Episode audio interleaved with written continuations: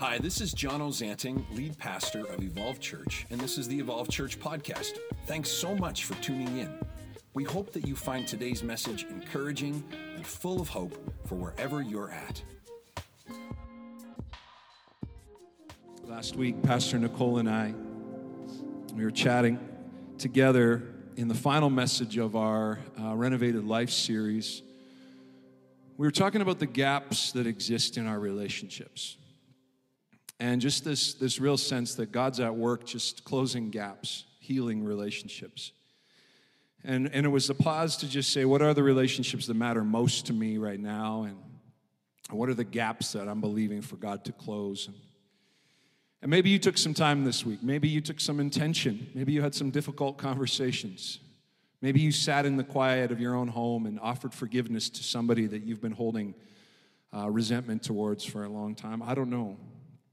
I just know that everything about the last three years has created a lot of pain for the church and for humanity as a whole.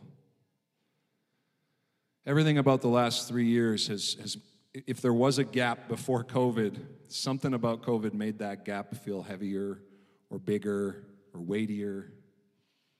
And honestly, we've just walked with a lot of people that, because of COVID, you know, you know us, we're not an extremely political church. Um, we actually, we're always looking to bring Jesus into the room, not politics. That's our, that's our heart. But because of the last few years, there, there's distortion in your home. There's gaps in family relationships. There's been a lot of pain. There's things that have taken place that have created division and confusion. We were uh, chatting with a lot of pastors over the last year just about how the distance, just time apart from each other, created distortion. And that phrase is like brought clarity to like, well, distance creates distortion. Distance of geography, sure, but distance of face to face human relationships. And and we just walked with so many people that are like, yeah, but we disagreed with each other, and so I can't forgive them. Or we held different opinions, and so I'm mad at them. Or we, we chose a different stance, and so there's a gap between us. I think the whisper of the Spirit for the church today is how do we fight for unity? Did you know that we can be unified in what we agree to be foundational and true in Christ? And, and, and have opinions where we disagree. Unity actually has a lot to do with how we choose to disagree and still walk together. And we've said that from the beginning over the last four years that, that our prayer for Evolve is that we'd be a unified family, that we would learn to fight for unity, even if we disagree, even when we disagree. We're having this conversation on leadership levels right now with deacons and elders. We don't use those terms too much, even though we know who those people are. Um, but, like, what does it mean for us to build a culture of unity and to fight for unity and to lay down our lives for the, for the sake of, of Jesus when it comes to a spirit of unity? So, I'm going to go um, eventually, I'm going to find my way into the book of Judges. I'm going Old Testament today. Um, and if you've been around Evolve any length of time, you, are like, oh, he's going Old Testament today. Um, but I think there's a beautiful story there that God wants us to learn from. But I want to start just by unpacking this word in Psalm 133. Um, it says, How wonderful and pleasant it is when brothers live together in harmony. And um, it's not a stretch by any, any means to also add the word sisters there to all the women in the room. You're like, okay, I'm included. Yeah, I see you, girls. I see you. Actually, I'd like to say how wonderful and pleasant it is when the family lives together in harmony. For harmony is as precious as the anointing oil that was poured over Aaron's head that ran down his beard and onto the border of his robe. You know, my theology has me really believing that when we make a decision to follow Jesus, that the Spirit of Christ, the same Spirit that raised Jesus from the dead, dwells within us as sons and daughters. We carry His presence. And I also theologically know that when we gather together, two or three or more of us with Him in mind, that His Spirit is there.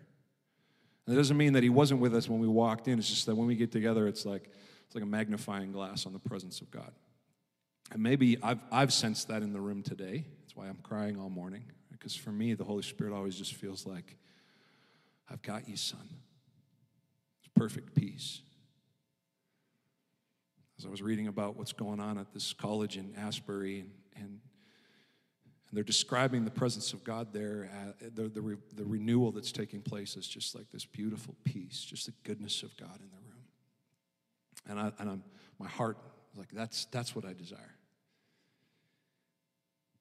And here in Psalm 133, harmony, also, also unity in other translations. It says it's as precious as the anointing oil. And there's this picture of a, of a man with a beard and somebody pouring oil on the top of his head. And this is how they used to anoint priests. They would pour oil, and the oil would run down the hair and mat the hair and run through the beard. And, and if you've ever spilled oil, you know. Ooh, I spilled oil at Christmas time all over the kitchen. I'm still cleaning it up.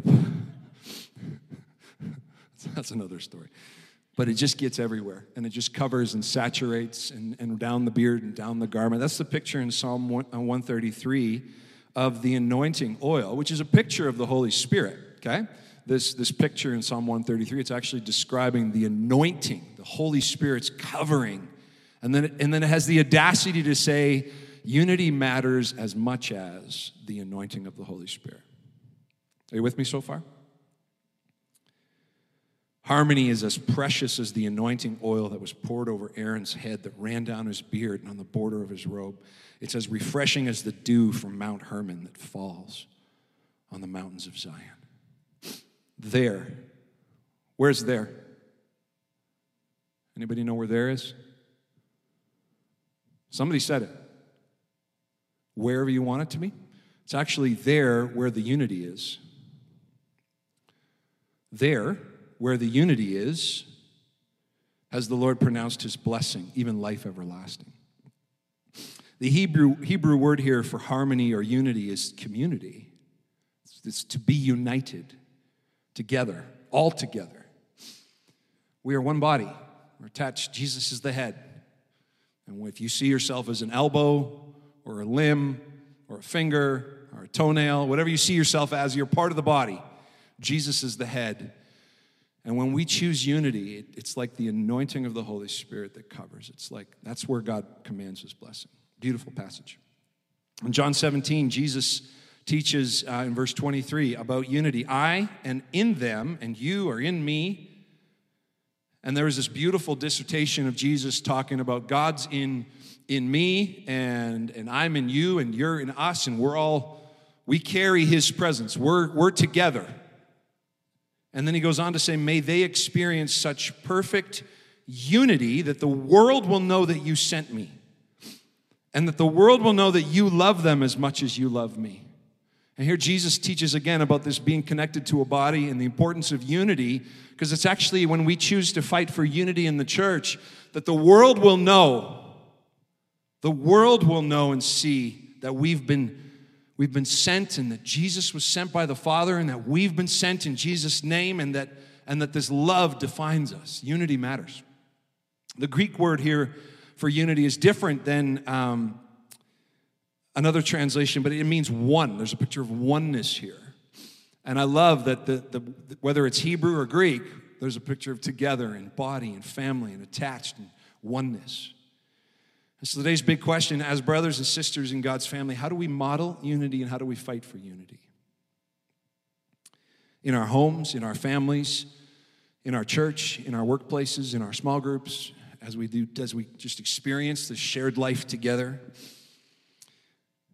Before I get to uh, our Old Testament story today, I also just want to reference a verse in Song of Solomon, chapter 2. And maybe you've heard it before, but it, it, the verse standalone says, catch, and it actually means let us catch, so there's like a, a, sense of togetherness. Let us catch all the foxes, those little foxes, before they ruin the vineyard of love, for the grapevines are blossoming. Now, uh, I believe in like looking at like the literal translation and Song of Solomon in this verse is actually, this is actually a, um, a verse about intimate relationships. And the little foxes that this verse is talking about is is um, hungry young men who might try and come and take your lover, Okay? True story. Somebody just sat up in the back, like, wait, what was that? This verse is actually talking about let us catch all of the, the hungry young men who would try and uh, taint your love. Okay, so um, and let's pay attention and let's guard this relationship. Let's pay attention.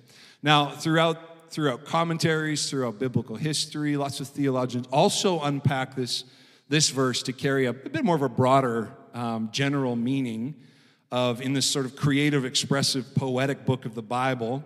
Um, it's it's okay for us to also say, hey, we need to pay close attention to the little things that have the ability to ruin our love, ruin our unity, ruin our growth, ruin our health.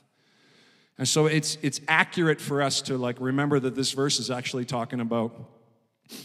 Um, I'm using the word hungry. I want to use a different word, but I'm not going to just um, hungry young men who see a good looking girl and, and we have to catch them so that they don't taint this relationship, okay? So that's the literal, that's actually what's being discussed here. But there's a big picture lean in for the church to say, are we paying attention to the little foxes, the little things that might cripple our love, chip away at our unity?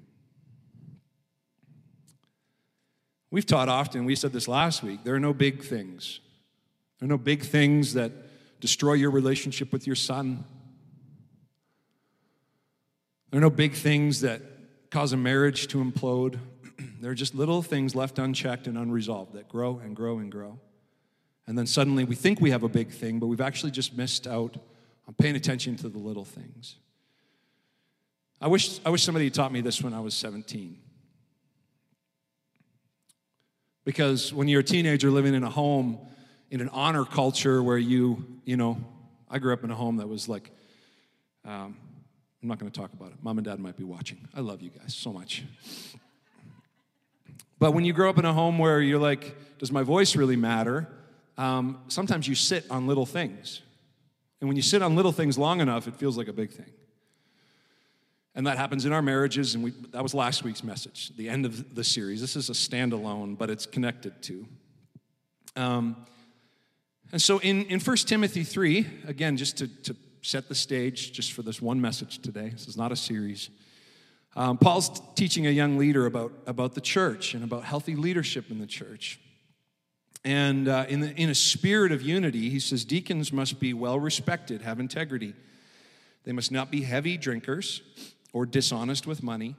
They must be committed to the mystery of the faith now revealed, must live with a clear conscience. Before they're appointed, let them be closely examined. If they pass the test, let them serve. In the same way, their wives must be respected and must not slander others. And guys, you're not off the hook here. You know, just as we included the women in Psalms, we're going to include the men here. Are you with me? This isn't just for wives, this is for, for the family. They must exercise self control, they must be faithful in everything they do. A deacon, we might say leader, must be faithful to their wife and husband must manage their children and household well. Those who do well will be rewarded with respect. This is an interesting passage about leadership within the church. And this is my, um, that's why it's important, even in moments of baptism, for me to look at Maylee and say, You're a leader. You're a leader. There's leadership on your life. And I would say the same to you we disqualify ourselves from leadership pretty quickly in Jesus' church because we always think there's somebody up the ladder. Right? We always think there's somebody more spiritual, somebody, somebody that went to seminary or Bible college, or somebody that's read more of the Bible than me, and so they're a leader, but I'm not. And the whisper of the Spirit today on the church is how are you leading? How are you carrying the mission of Jesus forward? How are you leading in your context right now? Does that mean we're going to call you a deacon or an elder? That's not this conversation. I'm simply saying Paul's saying to Timothy, there's a way forward when it comes to those of us that carry the heartbeat of Jesus and carry the Spirit of Christ and care about the mission of the church. There's something on our lives when it comes to how we live that really, really matters. And so, this big question as brothers and sisters in God's family how do we model unity? How do we fight for unity? I simply want to say this we lean into relationships. As brothers and sisters in the church, connected, one body. Jesus is the head, we're the body. we're committed to unity. That means that we have hard conversations one to another. We recognize that the relationship is the conversation that we're willing to have. The relationship is the conversation. If you think, think about it in the context of family or marriage, if you're not willing to have the conversations, what kind of a relationship do you have? Not much. The relationship is the conversation. We give honor to the voices in the room. We ask questions in faith community. We ask them well, we ask them to the right people. And this word slander stood out to me as I was reading 1 Timothy chapter 3. And that's actually what I want to talk about today. I've never really preached on slander before. It doesn't seem like a fun thing to talk about. Somebody in the yay! What'd you learn? Pastor talked about slander. It's good times, right? Um, but to not slander others is right here in this list that, and, and as I was praying, just like there's this beautiful connection between building unity, fighting for unity, and the decision as God's kids to not slander. That's what I want to talk about for a few minutes. Here's what I know about slander. In a biblical sense it means secrecy, it means whispers, it means evil reports, giving out of information in a complaining, evil report kind of way, malicious conversations, gossip. Here's the fun part. Slander, that word in 1 Timothy, the Greek word for the word slander, want to know what it is? Diabolos. Who's, ooh, say it again. Diabolos. Ooh, say it again. Lion King, anybody? Yeah, okay. To slander, to whisper in secret, to give out evil or complaining reports in secret, to facilitate malicious and gossipy conversations is literally the work of the devil. It's sin. And I love that um, we get to speak to this in the room today, not because we're worried about it, but because we care about unity. Today's big question is brothers and sisters in God's family, how do we model this? We, we fight for unity when we refuse to slander and when we refuse to allow others to slander. That's big. We want this in our DNA as a community of faith, from the youngest of us to the oldest in the room. As your pastors, we're always checking our hearts to make sure that we're having the right conversations with the right people in the right time frame, creating space to be on the receiving end of people's queries and concerns and questions. It's important to us. We've talked about this from day one. You're allowed to ask questions. And we've learned that in four years, everybody has questions, but we're still afraid to ask them. We have questions about faith. We have questions about doctrine. We have questions about theology. We have questions about leadership. But we're afraid to ask them. And so we go to the side and we ask them over here and we don't get the right answer. We ask them over here. And, and, and these things can happen in us as, as we say, actually, we need to pay close attention to the little things that have the ability to ruin our love, ruin our unity. Pay attention to the little things that have the ability to ruin our growth and our health. There are no big things. There's just little things that we refuse to check and, and work through and bring to the right people in the right time frame in a spirit of unity and faith. And so here's this little fox's story from the Bible that I want to just share some ideas about slander, and then we're done. Judges chapter 15, I'm going to read through it 1 through 17. Buckle up, it's a gooder. It's about Samson. Starts this. Later on during the wheat harvest, Samson took a young goat as a present to his wife. And that's just for if you're thinking about getting married in the room today, I just recommend a nice young goat, okay? Um, he said, I'm going into my wife's room to sleep with her, attaboy. But her father wouldn't let him in. That's, that's a problem. My father in law, let me tell you, Dave Broadfoot, if you're watching today, but uh, and then verse 2 I truly thought you must hate her, her father explained. So I gave her in marriage to your best friend. Huh. But look, her younger sister's even more beautiful than marry her instead. Yeah. Verse 3 Samson said, This time I cannot be blamed for everything I'm going to do to you Philistines. And he went out and caught 300 foxes, tied their tails together in pairs, fastened a torch to each pair. Then he lit the torches and let the foxes run through the grain fields of the Philistines. He burned all their grain to the ground, including the sheaves and the uncut grain. He also destroyed their vineyards and olive groves. I can imagine Samson being like, Whoa, no, no, no, stay out of the vineyards. It was just supposed to be the grain. But they're foxes and they're running and their tails are on fire. They don't know any better. Who did this? The Philistines demanded. Samson was the reply. Because his father in law from Timnah gave Samson's wife to be married to his best man. So the Philistines went and got the woman and her father and burned them to death. Why didn't they go to Samson? That's what slander does. We'll go there. Hang on. And then verse 7 Because you did this, Samson vowed, I won't rest until I take my revenge on you. So he attacked the Philistines with great fury and killed many of them. And then he went to live in a cave. Verse 9 The Philistines retaliated by setting up camp in Judah and spreading out near the town of Lehi. The men of Judah asked the Philistines, Why are you attacking us? The Philistines replied, We've come to capture Samson. We've come to pay him back for what he did to us. So 3,000 men of Judah went down to get Samson at the cave in the rock of Etam. They said to Samson, Don't you realize the Philistines rule? What are you doing to us? But Samson replied, I only did to them what they did to me. That's how I imagine it sounding. But the men of Judah told him, We've come to tie you up and hand you over to the Philistines. All right, but promise that you won't kill me yourselves.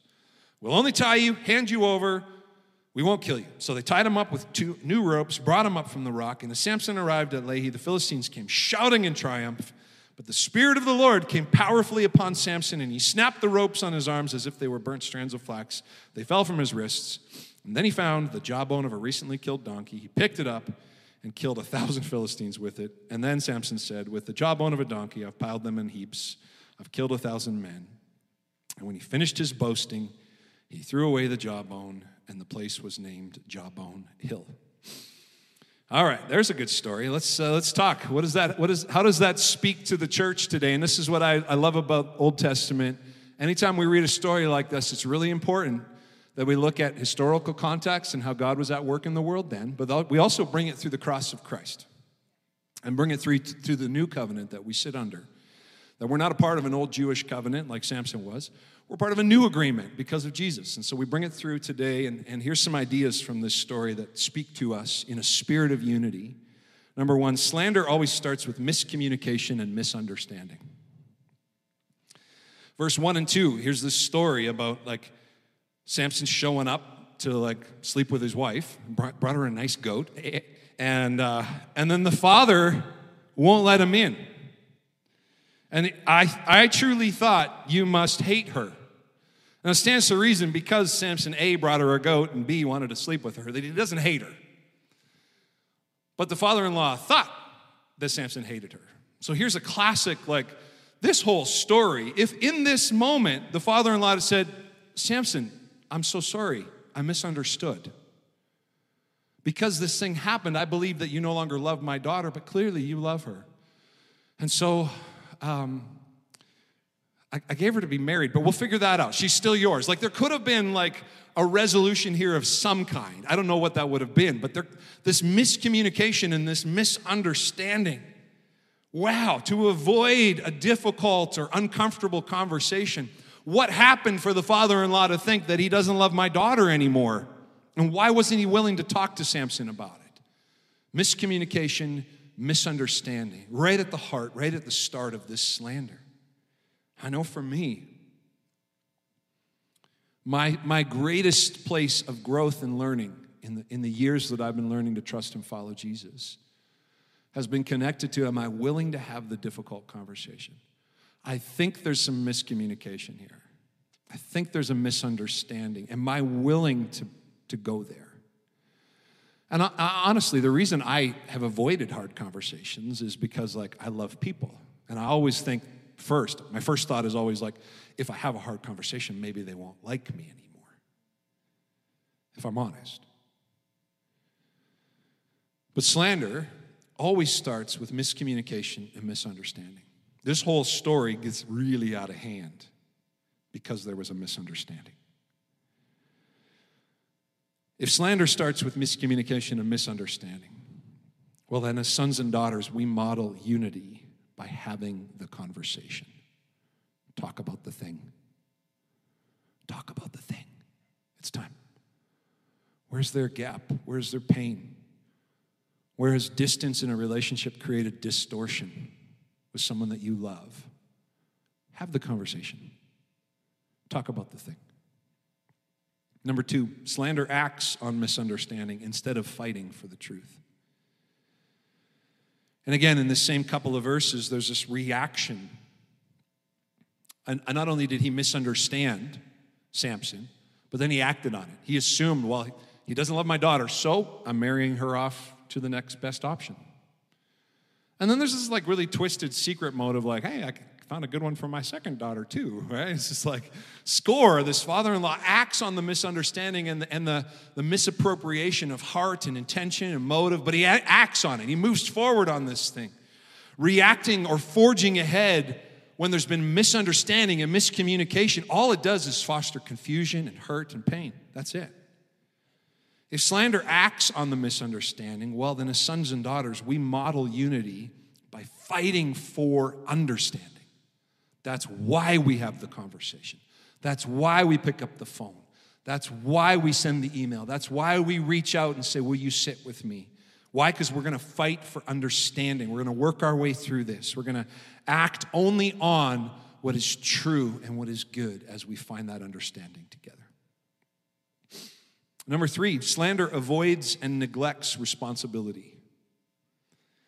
Samson's response this time I cannot be blamed for everything I'm going to do. There's that classic, like, I'm not responsible, so look out.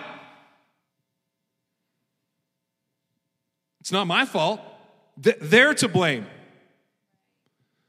They said that thing. They're older than me. They should know better. They're more mature than I am. They're, they're my elder. It's their fault. I'm just, I'm just the young naive. They're to blame. That's what slander does. It neglects responsibility, avoids it. And that's what we know. When the Spirit of God works within us in relationship to one another, soft hearts move first. Soft hearts move first. Soft hearts lean in and go, There's clearly a misunderstanding here. I'm done behaving in a way that reflects that misunderstanding. How do we fight for unity? How do we build together? Sons and daughters model unity by taking responsibility. No more excuses. Come on. Number four, slander generalizes and then involves and hurts more people than it needs to. And in the story from Judges 15, Samson says, This time I can't be blamed, and I'm for what I'm going to do to. Notice he doesn't say, My father in law. He says, You Philistines. There's this like wide sweeping, like, Whoa, whoa, whoa, whoa. Why you Philistines? This is an entire people group now that's in trouble because of one man's misunderstanding and acting on that mis. It's getting kind of hectic here. It's getting out of hand. But it's sometimes easier to like generalize and blanket statement than have the difficult conversation. We've seen this in Jesus' church. Like a thing happens between a beautiful daughter and a leader in the church, or a son of the faith and, and a leader in the church. And rather than have the conversation, I'm out. The entire church is evil. I'm, I'm done. We generalize in blanket statement. And we do this in family too. We have a difficult thing going on between us and a cousin, and like, well, the whole family can go straight to wherever they want to go. Right? We generalize and we sweep, and we do this all the time. That's what slander does. Who else are you pulling in? There's a fine line between getting godly counsel and I'm too scared to talk to the person I really need to talk to. Sometimes we're like, I, I want to have the conversation because they hurt my feelings, but like, I need to get some counsel. What we mean by that is, I need some other people on my side. And so we generalize and we involve too many people and we have the conversation, not with the right person, but with all the people that didn't even know about it. And then before you know it, you Philistines, I can't be responsible. We got a mess on our hands. If slander generalizes, then as sons and daughters in the faith, we model unity by covering protecting. They don't need to know. We're not going to generalize. We're going to keep it in the lane that it needs to be kept in. Is this okay? Number five, slander always does more damage than we could ever imagine. Samson went out and caught 300 foxes, tied their tails together, lit the torches, let them loose in the grain fields. Not only did it burn the grain to the ground, but it burned the sheaves to the ground, and then it burned the uncut grain to the ground. Shoot. Then it destroyed their vineyards. Oh no. Then it destroyed their olive groves. This is getting out of hand. I didn't mean for them to get hurt. I didn't, I didn't mean for them to get involved. I never imagined that they would be impacted that way. It was just between th- this here, but now this whole thing is on fire and I don't know how to put it out. And we've seen this in the last few years within the church, within families, within marriages. Because I refused to deal with the, the misunderstanding, because I refused to have the conversation, because, because I acted on the misunderstanding, because this got out of hand and now there's all this damage done and how do i how do i work this back? How do i bring this back? We're sons and daughters so we model unity by closing the gaps minimizing the damage that's on us in a spirit of unity that's who we are a couple more and i'm done number six slander perpetuates hurt upon hurt rather than healing and unity in a spirit of slander, we don't even sometimes know or aware that this is how we're operating. It just like more hurt, and then it builds upon hurt, and then the foundation is like this pain, and then we're building on that. And it's not, it's not something we intended, it just sort of happens. And we see that in Judges 15, this sort of who done this, who did this, Samson, because his father-in-law did that. And now instead of dealing with Samson, they're like slaughtering the father-in-law and the daughter. Well, that's that seems inappropriate. It seems like a really harsh response to this thing hurt upon hurt upon hurt. And then Samson says, Because you did that, I won't rest until I take my revenge on you, and back and forth, and hurt and hurt, and pain and pain, and more and more. I won't rest. I won't rest. I think that's, that's just a good pause for a second. Like, I won't rest. What, what in your heart when it comes to relationship right now? What's creating an, an unanxious presence? Do you wake up at 4:30 in the morning thinking about a conversation you wish you could have with somebody? Do you have do you have emotional moments in your day where you're like, "Man, I wish I wish that God would do something here. Fix this thing." I won't rest. There's this uh, this anxious, uneasy restlessness to slander. Spot it, recognize it, lean into it, pay attention to it. Because if slander is perpetuating this hurt more and more, as sons and daughters, it's on us to model unity through moving forward with healing. Soft hearts move first, yeah, but why? To bring healing. And when we invite healing into a relationship, it gives permission for forgiveness, gives permission for more healing. If that's what slander does, it's on us as sons and daughters connected to the body to build unity by modeling healing. Soft hearts move first. Number seven, slander breeds isolation. Judges 15 8, then Samson went to live in a cave. Always. Always. There's pain upon pain upon pain. It's getting out of hand. More things are on fire. More people are involved. It's become a real mess. If only I'd had the if only I'd had the conversation. If only we'd figured this thing out from the beginning. And so what do we do? We hide. We isolate, we withdraw. We stop showing up at our small group because it's uncomfortable when I see them. We stop showing up at family gatherings. We make excuses while I'm busy after work, but you just don't want to be in the room because you know that they're going to be there. Isolation drives us away from real relationship, real community. That's what slander does. Well, what does unity do? As sons and daughters, we model unity by fighting for oneness, fighting for togetherness. No, I'm gonna, I'm gonna turn up. I'm gonna look them in the whites of their eye, and maybe just seeing them face to face will be the catalyst for the real conversation to begin, for healing to begin. Number eight, slander builds up with blame and payback. Goes on and on and on. We read this back and forth. You know, Samson retaliates, kills a bunch of Philistines. The Philistines retaliate and take command over Judah, and then Judah sends you know all these people to come find Samson, and, and then it's just back and forth. And Samson's response in verse 11 I only did to them what they did to me. Well, this actually was started just, just between you and, and your wife's dad. Um, so explain that. Walk, walk that back this language of blaming and payback rather than turn the other cheek. Isn't that the invitation that Jesus invites us into? Rather than walk the second mile. Isn't that the way that Jesus models when something's hard, when something's asked of you, when something's demanding? We turn the other cheek, we go the second mile. Instead of that, we retaliate, we hold grudges, we, we pay back. There's, there's an indifference in our hearts or a coldness in our hearts when we think about that person or when we see them across a crowded room rather than a lightness and an airy, like, oh, they're, they're, they're family. There's like this like closed off judgmental response because of payback and what we've allowed to filter into our hearts. Slander builds up with blame and payback, retaliation. They're going to get what's coming, but not unity.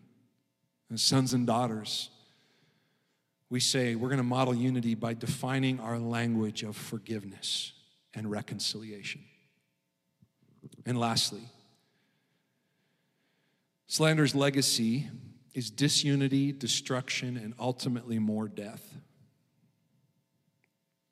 In Judges 15, verses 12 through 17, there's this jawbone incident. Not only does Samson kill a thousand Philistines with a jawbone, but the place where this took place is forever named Jawbone Hill. Not only is there more death and more destruction, but the identity of a region gets shaped by what took place here. There's more destruction.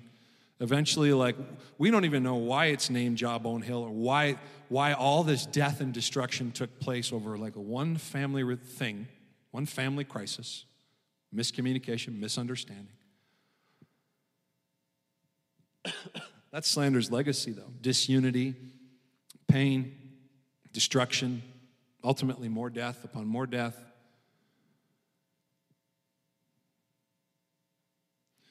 Hey, hey mom, why don't we why don't we talk to Aunt so and so anymore? We just don't. Hey, Dad, why don't we see Grandpa anymore? We, we just don't. We just don't.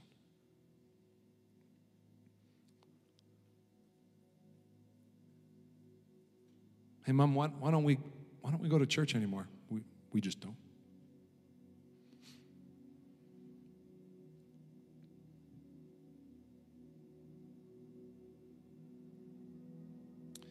Sons and daughters, we model unity when we remember that unity is our legacy.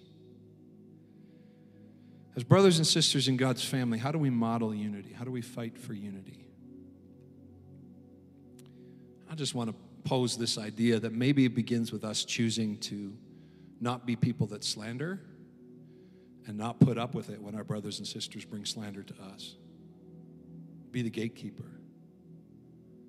And practically, real, real practically, that means that when somebody comes to me and says, Hey, Pastor, so and so said this, and I just want you, well, hang on. Why are you telling me? Well, you're the pastor. I thought you should know. Have you spoken to them? Well, no, I just thought I. Scripture invites us as family to, when we're at odds with a brother or sister, go to that person. Talk about it. Talk about the thing. Don't act on a misunderstanding or act on an assumption or ask on something you act on something you overheard. Go to that person. Have the conversation. Don't bring it to me. The Bible says, bring it to the elders of the church once you've had the conversation and it didn't go well. Right? And that, that can happen in families, you know, where I go to my cousin and I, hey, did you hear about Uncle Jack? Can you believe that he, whoa, whoa, whoa, whoa. Have you talked to Jack about this? Well, no. If I talk to Jack about it, he's, he's my uncle. I don't want him to think I'm disrespectful. You're talking to me about it. That's kind of disrespectful. Like this, think about it. Think about it. We have the conversations. That's what unity does. Unity is our legacy. I'm going to close with this kind of heart search in a moment. If you're watching from home, listening to a podcast, maybe you just, whatever you're doing, just pause for a second. Just close your eyes. If you're in the room, just close your eyes, take a deep breath. And I just want you to think in the relationships that matter, where has there been miscommunication? Where has there been misunderstanding? Where have you acted on misunderstanding instead of fighting for the truth? Where are you avoiding or neglecting your responsibility? Where are you generalizing, involving or hurting more people than you, you need to, causing more damage than you could imagine? What's isolating you? What relationships are causing you to withdraw from family or community right now? What's pulling you back? Where are you avoiding a hard conversation because it hurts too much? Where are you playing this blame game? Payback, retaliation, resentment?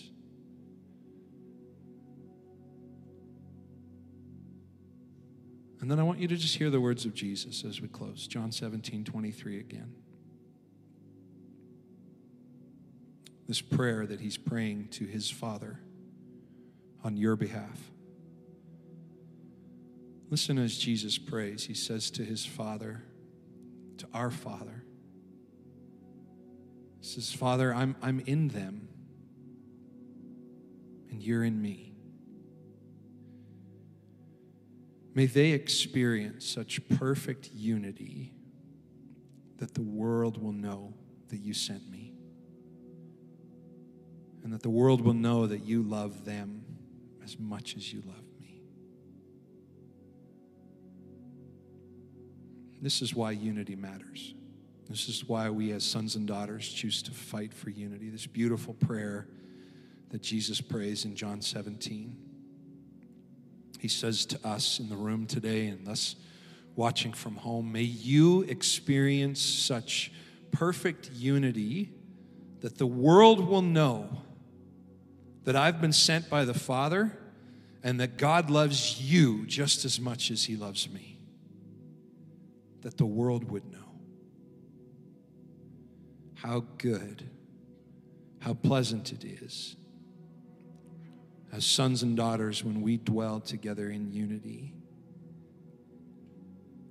For that unity is as precious as the anointing oil that was poured over Aaron's head, that ran down his beard unto the border of his robe. Jesus, our surrender, our honest response to your word today is that we want to pay close attention to the little things. The little things that have the ability to ruin our love, ruin our growth, ruin our spiritual vibrancy and health, ruin our unity. We will no longer avoid the difficult things. We will fight for unity. We, your people,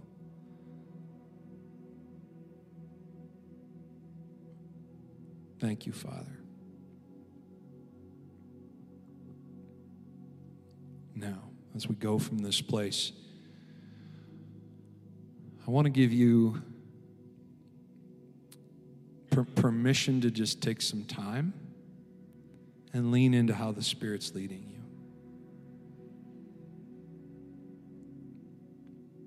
This is sort of a big picture unity conversation, okay? In, in that big picture unity conversation, there's always outliers that, like, something happened where you were taken advantage of, or you were hurt, or you were betrayed, a traumatic event. And for that, I would say just walk slowly and involve elders from the church, involve leaders that you trust for counsel. Because sometimes fighting for unity means I forgive them and I'm leaving them over there. but actually doing the work of forgiveness. Okay? But more often than not, unity in family and home and work in the church, it's like, I just need to sit down with that person and have the conversation. It's time. And so I pray as we close today's message um, that God would give us courage and faith to be a people that fight for unity. The leadership that's on each of our lives to carry the mission and the hope of Jesus would see us being a people that refuse to slander and refuse to be a safe place for somebody else's slander, but to build a spirit of unity in our homes, in our families, in our church. That's who we want to be, Father. We ask for your wisdom, your counsel, your peace in Jesus' name. Amen. Amen. Amen.